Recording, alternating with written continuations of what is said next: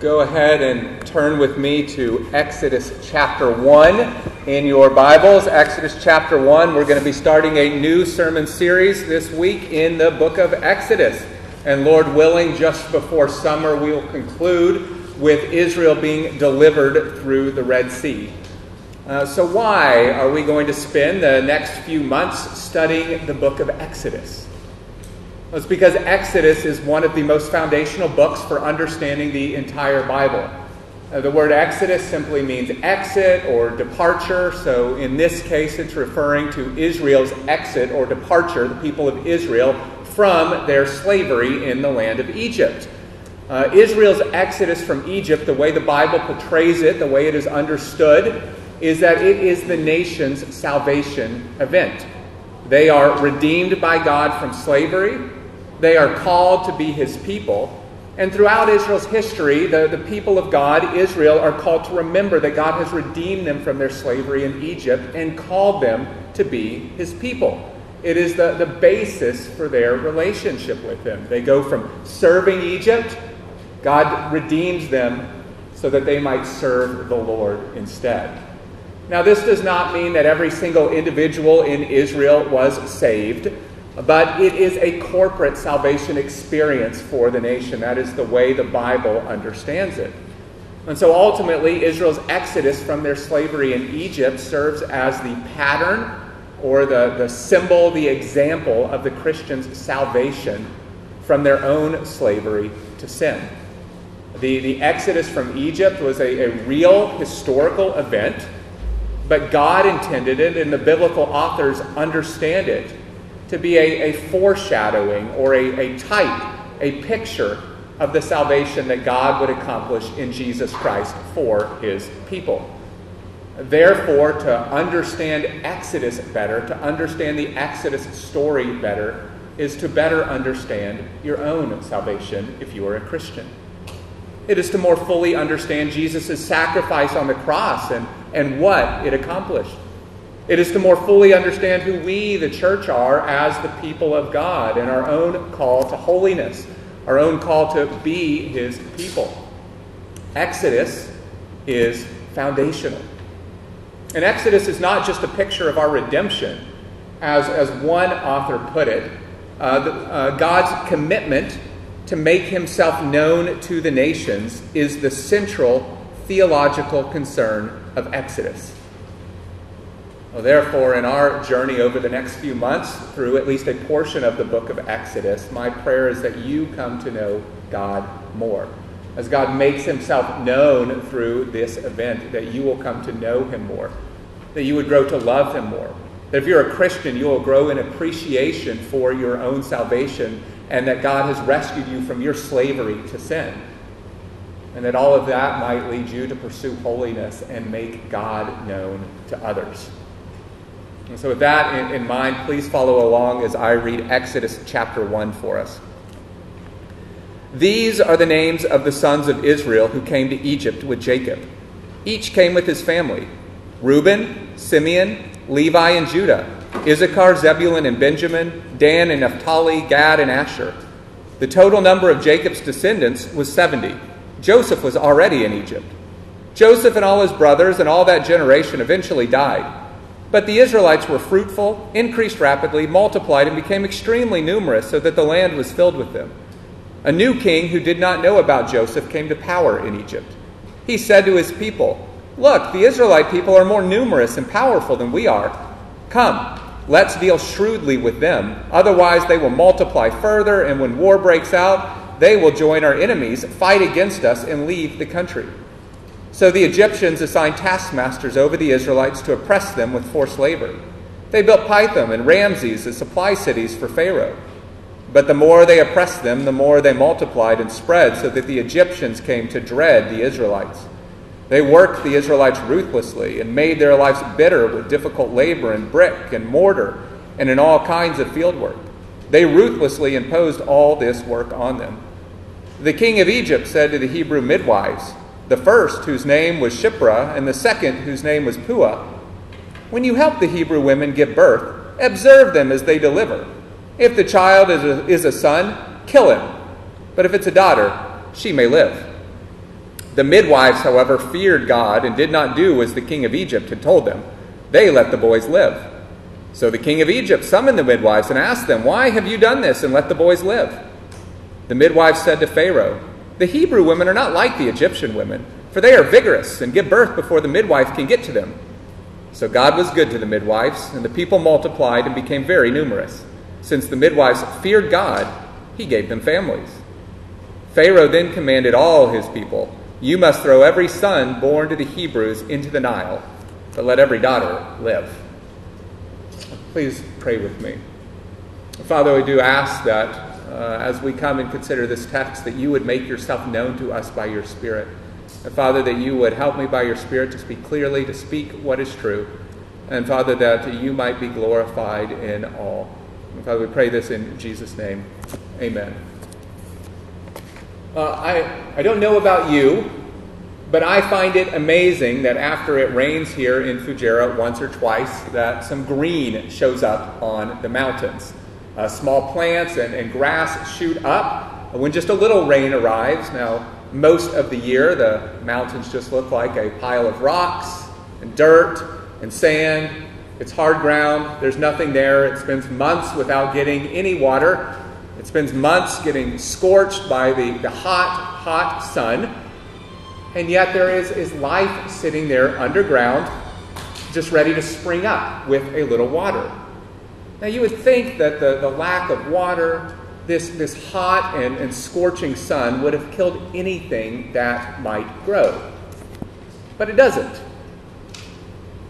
And just as the, the sun and the, the dry climate here in the UAE fails in their attempts to destroy any life that might be sitting there underground, we see in Exodus chapter 1 that despite the best efforts of Pharaoh to destroy the people of Israel, or at least significantly slow the growth of the people of Israel, well, the people do not just survive, they thrive. It would be as if the, the mountains of Fujairah were green all the time, even without rain, and even in the midst of the hot, hot sun. So, this first chapter of the book of Exodus stands as a monument to God's faithfulness and his sovereign control over all things. And so, the, the main idea of this first chapter from Exodus is that God is faithful to fulfill his promises and that his plans cannot be stopped. God is faithful to fulfill his promises and his plans cannot be stopped. I have three points for you to consider for today's sermon. The first is a, a family history a family history. Second is a history of oppression. And the third is a history of faithfulness. Uh, so, first, a, a family history. As we come to Exodus 1, what you do not see in your English translations of the Bible is that in Hebrew, which is the language in which Exodus was written, the book actually begins with the word and. It starts, and these are the names of the sons of Israel, or that would be the literal English translation. I don't think I could pronounce what it actually says. But why does the book start that way?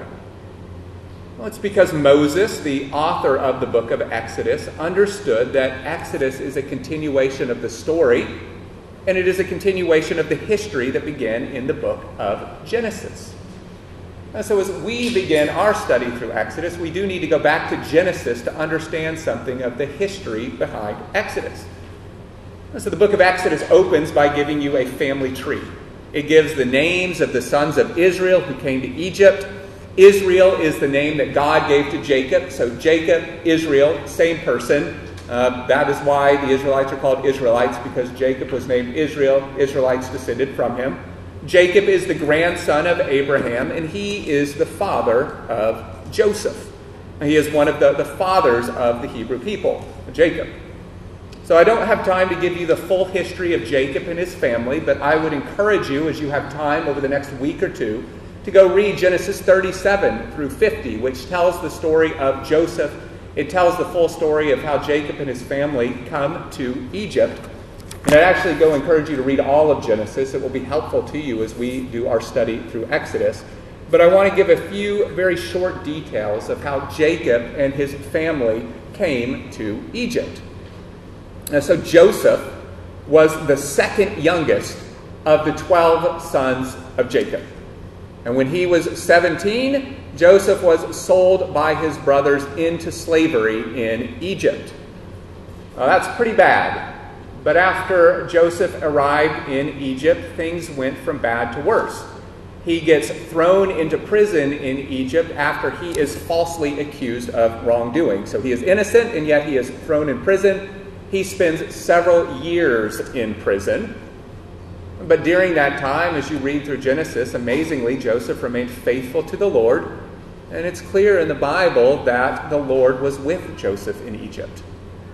Well, miraculously, Joseph is eventually called out of prison by Pharaoh because God has empowered Joseph to interpret dreams, and Pharaoh, the ruler of Egypt, has a series of dreams that, that trouble him.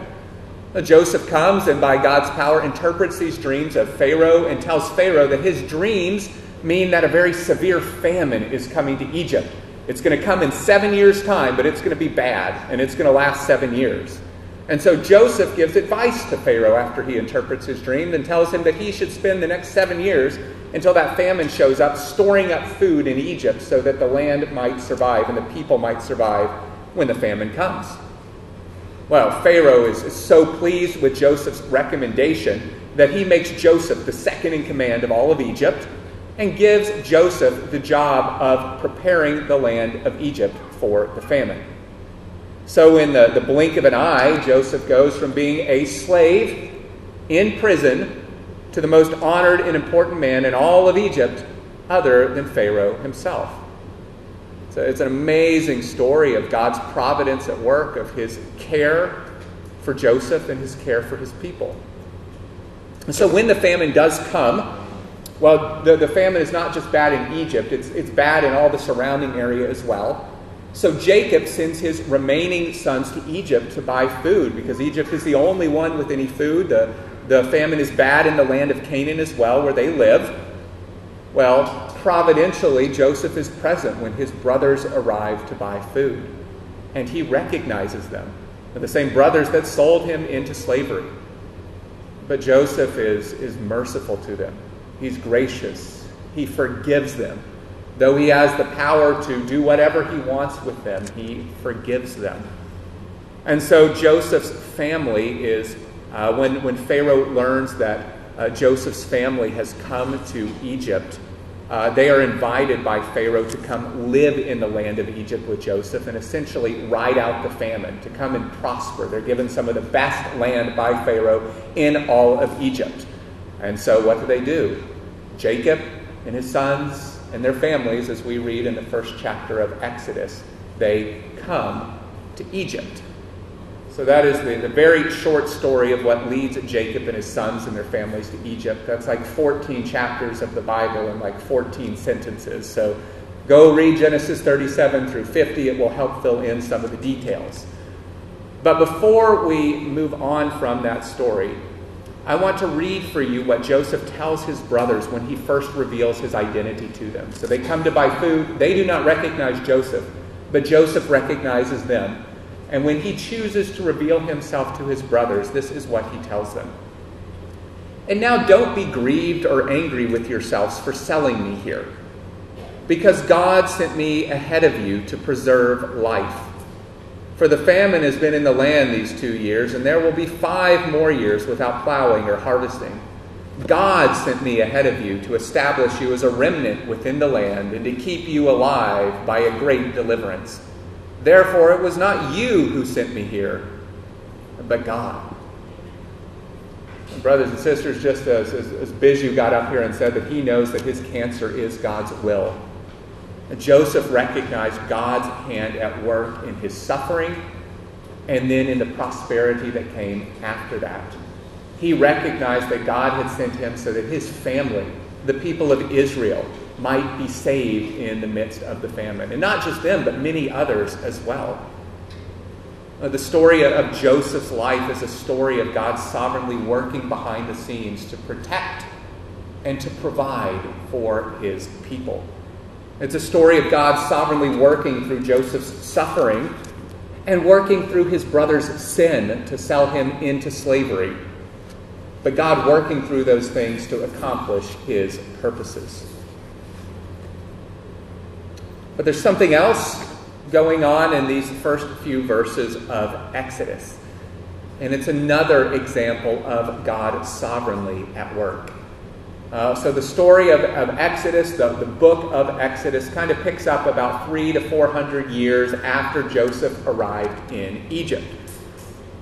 So eventually, as we read in verse 6, Jacob and all his sons and their families die, but their descendants flourish. Uh, the descendants of Jacob and all his sons, they flourish. As we read in verse 7, they were fruitful, increased rapidly, multiplied, and became extremely numerous, so that the land was filled with them. Now, friends, what you need to see here is this, this is not just a description of what happened. It is a description of what happened, but if you notice through Exodus, this language that is here in verse 7, it appears like four or five different times in chapter 1.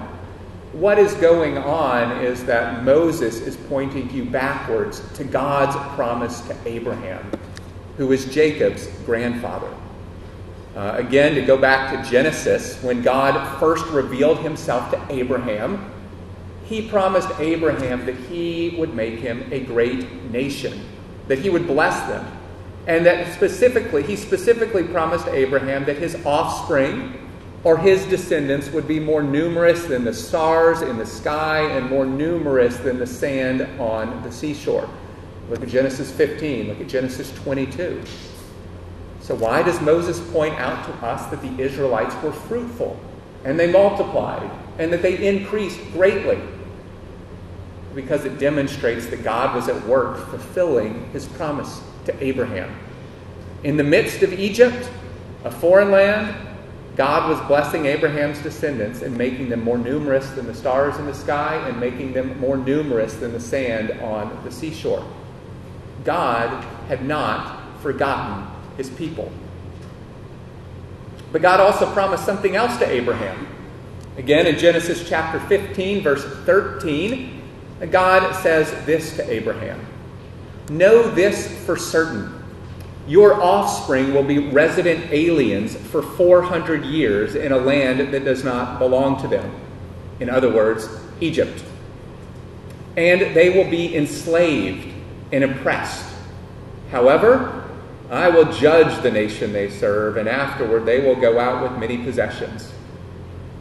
Uh, God had promised long ago at Abraham that exactly what was happening, exactly what we read about in chapter 1 of Exodus, would happen to Abraham's descendants.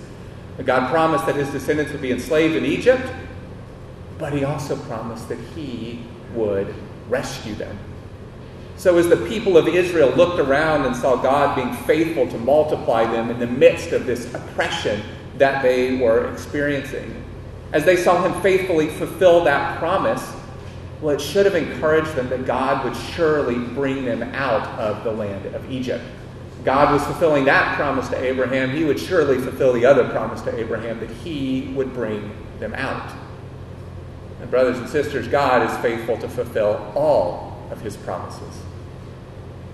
So, in these, these first few verses of Exodus chapter 1, Moses is not just calling to mind the history of the people of Israel. He's not just giving you a, a family tree, though he is doing that.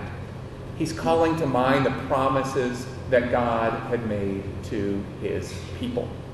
And he's making it clear that God had not forgotten his promises, but that God was at work fulfilling those promises. God was at work redeeming his people. Now, this was understandably probably difficult for the people of Israel to see because of the oppression that they suffered in the land of Egypt. Which brings us to the, the second point of the sermon a history of oppression. We have a family history, the, the history of the people of Israel, and now a history of oppression, what happened to them in Egypt. So we read in Exodus chapter 1 that long after Joseph's death, a new king arose in Egypt. In other words, a new Pharaoh now, new Pharaoh on the throne. Uh, this new Pharaoh did not know Joseph's contributions to Egypt. He did not know how Joseph had helped save Egypt from the severe famine so many years ago. And so he looks out at the people of Israel not in, in gratitude or not with goodwill but he sees this people who have grown so numerous, they are multiplying so rapidly, that he becomes worried that the Israelites might choose to rebel. They might side with some other enemies of Egypt and, like, oh, okay, we, are not going to be able to stand against them. There's too many of them.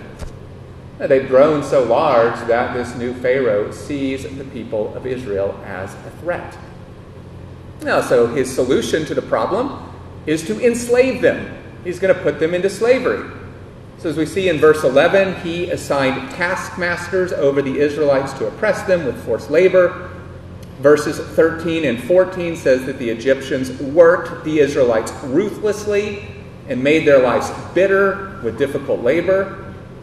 Uh, the people of God suffered. They were oppressed. They were enslaved. But the most important thing for you to notice about these verses, the most important thing to see about the suffering inflicted by Pharaoh on the Israelites, is that despite his best efforts, despite oppressing and working the Israelites ruthlessly, despite enslaving the Israelites, Pharaoh could not stop the plans, and Pharaoh could not stop the purposes of God. And look specifically in the text at what Pharaoh wanted to stop. He wanted to stop the people from multiplying, he was fearful of their growth. Verse 10, he says, Come, let's deal shrewdly with them. Otherwise, they will multiply further. Although he did not realize it, Pharaoh was trying to prevent God from fulfilling his promise to Abraham.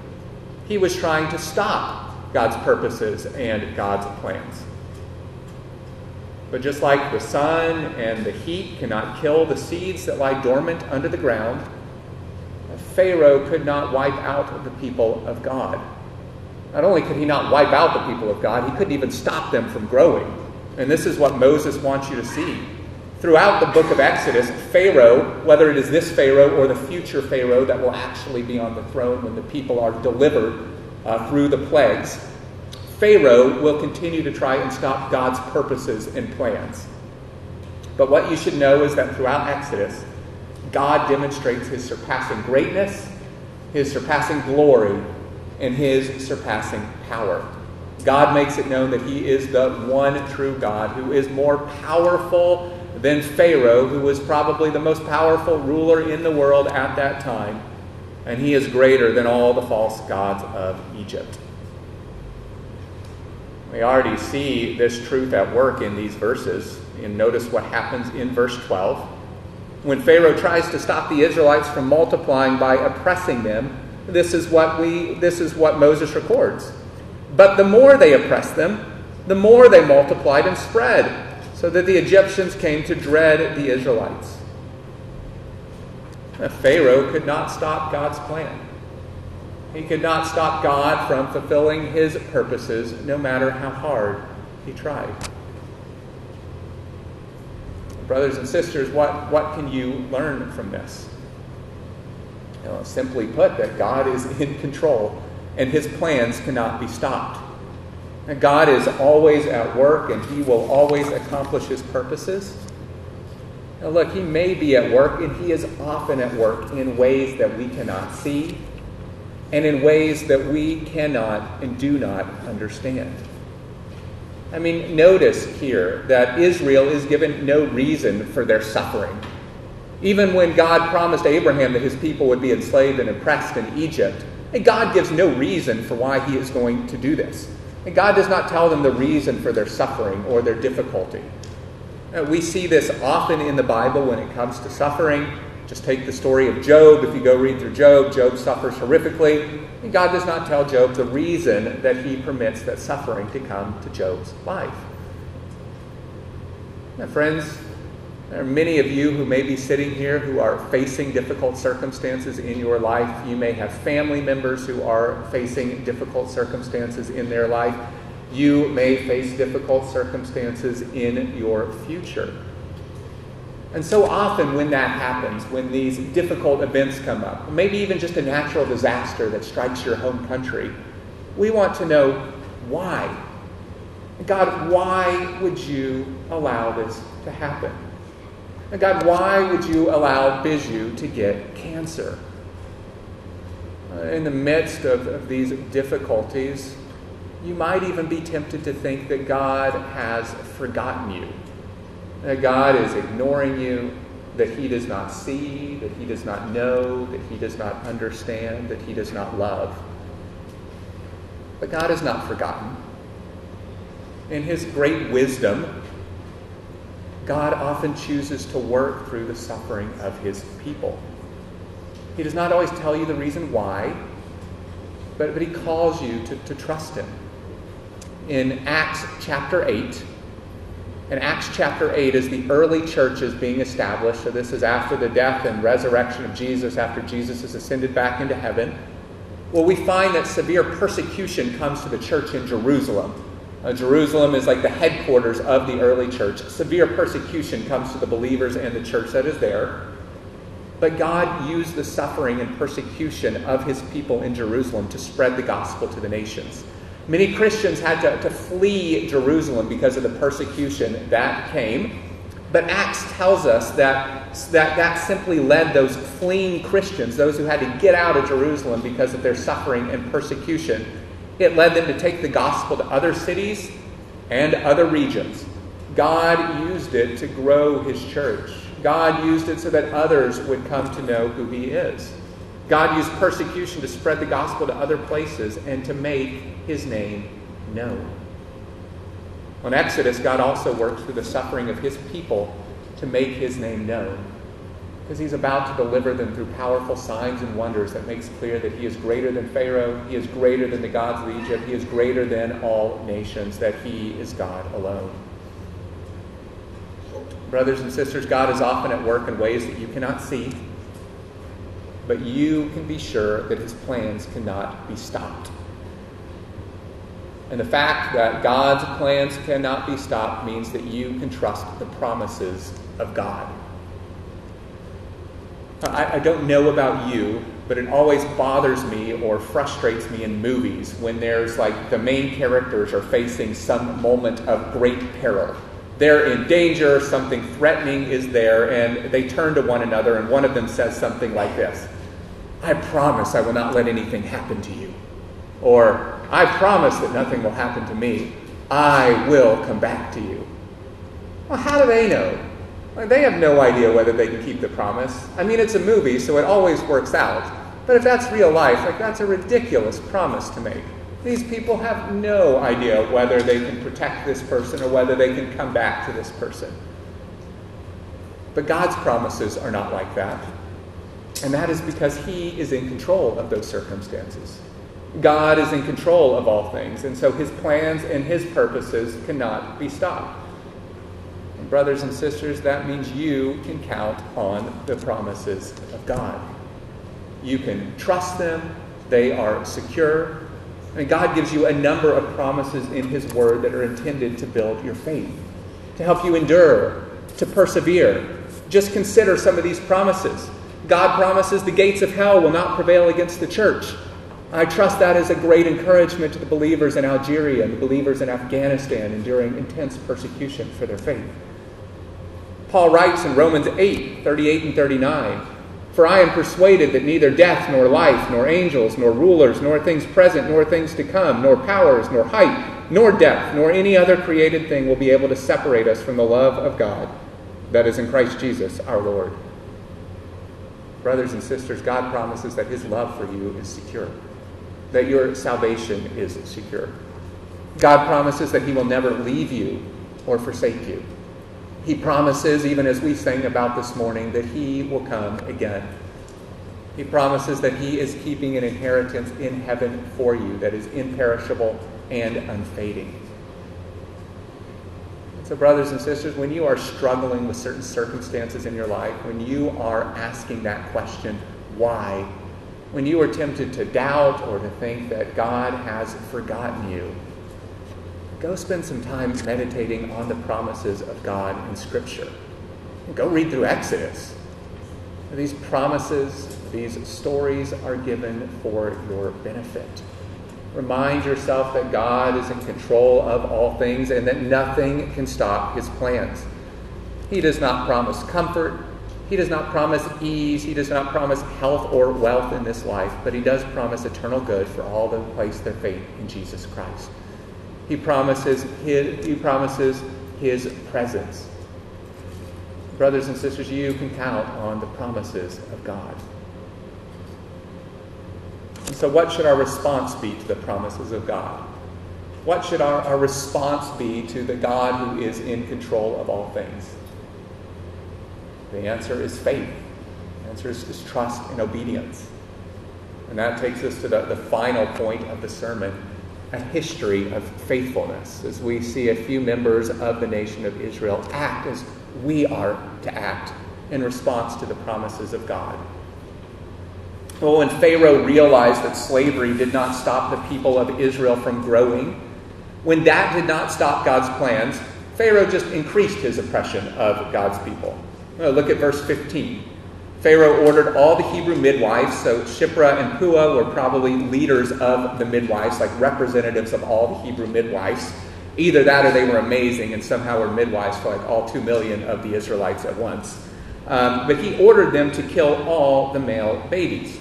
So, no male babies, no multiplication, uh, Pharaoh knew his biology, and so that is the thinking of Pharaoh here. Slavery did not work, so let's try murder instead. Uh, however, the, the midwives do not comply with Pharaoh's command. Verse 17 says the midwives did not do as the king of Egypt had told them. They let the boys live. The text said that these midwives feared the Lord. They feared the Lord, and so they disobeyed Pharaoh. They had a greater reverence and respect for God than Pharaoh. I mean, just stop for a minute and like think of the possible consequences of their disobedience. They are disobeying the ruler of the land in which they are, the probably the most powerful ruler in the earth at that time, and yet they rightly knew that God, not Pharaoh, was in control of all things. God, not Pharaoh, held their eternal destiny in their hands. And so they rightly chose to obey God rather than obey man. That is what it looks like. That is what it looks like to fear God rather than fear man. And brothers and sisters, I think we often fear earthly consequences. We fear what others might, might do to us. We fear what others might even just think of us. And that tempts us to, to disobey God and choose to please people instead. There's an immediate comfort or gratification in pleasing people who are standing right in front of us than rather than the God who is in control of all things. God calls you to trust Him and obey Him, to fear Him. But God has also given you abundant evidence that He is the God who is in control of all things. And He has made it absolutely clear that you can trust Him and that you can obey Him. Well, Pharaoh realizes that this plan isn't working, so he calls the midwives back when he learns that the male babies are not being killed and asks them, uh, Why have you not done what I have commanded you to do? Uh, what did the midwives do in response? They lie to Pharaoh. They deceive Pharaoh. They say that the Israelites' uh, babies come too fast for them, evidently making their profession completely useless. Well, surprisingly, God blesses the midwives in response. Verse 21 says, Because they feared him and did not do what Pharaoh asked, God blessed them with families of their own. They recognized that to obey Pharaoh and do this thing would be to disobey God, and they made the right decision. Now, look, God, God commands Christians not to lie. Pretty clear in the scripture, we are called to truthfulness as Christians. But we cannot overlook the fact that the Bible praises the midwives for their action here. It is clear that they made the right decision in their response to Pharaoh. Now, we don't have time to really go into the depths of this. If you have questions about this, please come ask me afterwards. Let me just say this 99.99% of the time, the right decision for Christians is to tell the truth, the complete truth, and nothing but the truth. But there are perhaps situations in which a true fear of God would lead someone who is truly fearing the Lord to make a different decision. I trust the example of the midwives gave courage and confidence to those faithful Christians who hid Jews from Nazi soldiers during World War II and lied when they were asked did they have anyone in their home. Now, now let me emphasize that I think you are very unlikely to ever face a similar situation. So the right response is to praise the midwives for their fear of the Lord and for you to tell the truth. Again, I'm happy to talk with you more if you've got questions about that after the service. But what I really want you to see is that God used these courageous midwives for the good of his people. Look at verse 20. So God was good to the midwives, and the people multiplied and became very numerous. Despite the, the best efforts of Pharaoh, God's plans could not be stopped. Increased oppression, the people kept multiplying. God used the faithfulness of these midwives to accomplish his purposes. Now, now, friends, as we even thought about, I think last week, God does not use, need you, and he does not need me to accomplish his purposes. But he chooses to use your small acts of faithfulness, your small acts of courage, your small acts of obedience, those times when you choose to fear the Lord to accomplish his purposes. In the same way that he used these midwives' faithfulness and fear of the Lord to prosper and protect his people. Well, if you were reading chapter 1 of Exodus for the first time, you would probably be left with something of a question as you reach the end. Pharaoh's oppression of Israel to this point has not been successful in stopping God's plans. The more he tries, the more they grow. His request to the midwives has not worked. But we read in verse 22, the last verse of the chapter, that Pharaoh then commanded all his people, You must throw every son born to the Hebrews into the Nile, but let every daughter live. So Pharaoh has now turned and enlisted the entire nation of Israel to murder male Israelite babies. So slavery didn't work. Getting the midwives to do the job didn't work. All right, everybody in Egypt, your job is to throw babies into the Nile. That has got to work. So, if this is your first time reading Exodus, you would probably be wondering what is going to happen? Will God's people be wiped out? Will Pharaoh be successful? Uh, in some sense, that's what we're going to be studying over the next several weeks, but I'll go ahead and spoil the end of the story for those of you who may be wondering. God wins. Pharaoh is unable to stand in the way of God. God accomplishes his plans and his purposes. He delivers his people. He receives all glory and honor. Well, as we close the, the sermon, I want to, to, recall your mind to something I said at the, the beginning of the sermon as I was introducing the, the book of Exodus. That Exodus is the pattern of our own salvation. Well, consider many years later, there would be another king who would try to stop God's plans. I just recall those verses that Ocean read to us from Matthew chapter 2 just a few moments ago. Shortly following the birth of Jesus, King Herod ordered all the male children in Bethlehem, age two and under, to be killed. He wanted to kill Jesus, this promised king of the Jews. He didn't really understand the prophecies. He just sees Jesus as a threat to his rule in the same way that Pharaoh saw the Israelites as a threat to the people of Egypt and his rule. So he orders all the male babies in Bethlehem to be killed. Well, unsurprisingly, if you know Exodus, this plan does not work. God's plans cannot be stopped. God warns Jesus' family in a dream to flee to Egypt to escape from Herod. And just like God took Jacob and his sons to Egypt to preserve their life at the beginning of that famine, God took Jesus to Egypt to preserve his life. And like God would call the nation of Israel out of Egypt, as we will be reading about for the next few months, God would do the same thing with Jesus, call his son Jesus out of Egypt. But this time he would do it so that Jesus could save God's people. And just like God was at work in Israel's suffering, God was at work through the suffering of Jesus Christ. It was by Jesus' suffering and death that God had always planned to save his people. And Jesus faced quite a lot of opposition during his time on earth. It was not just Herod trying to, to murder Jesus, there was Judas, There were the, the Pharisees who consistently tried to stop God's plans. They worked hard to stop Jesus. There were times that they tried to kill Jesus. And when Jesus died on the cross, it appeared to many that God's plan of redemption had been stopped. It looked as if Jesus had been defeated. Some of his disciples openly wondered whether he was really the Messiah. We thought this was the Messiah, and yet he died. Maybe they felt forgotten, discouraged, like the people of Israel. But we know Jesus' death was not the end of the story. Just when it looked like God's plans had been stopped, what happened?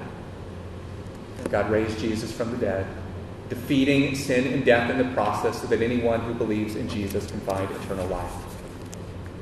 Friends, God's plans and his purposes cannot be stopped.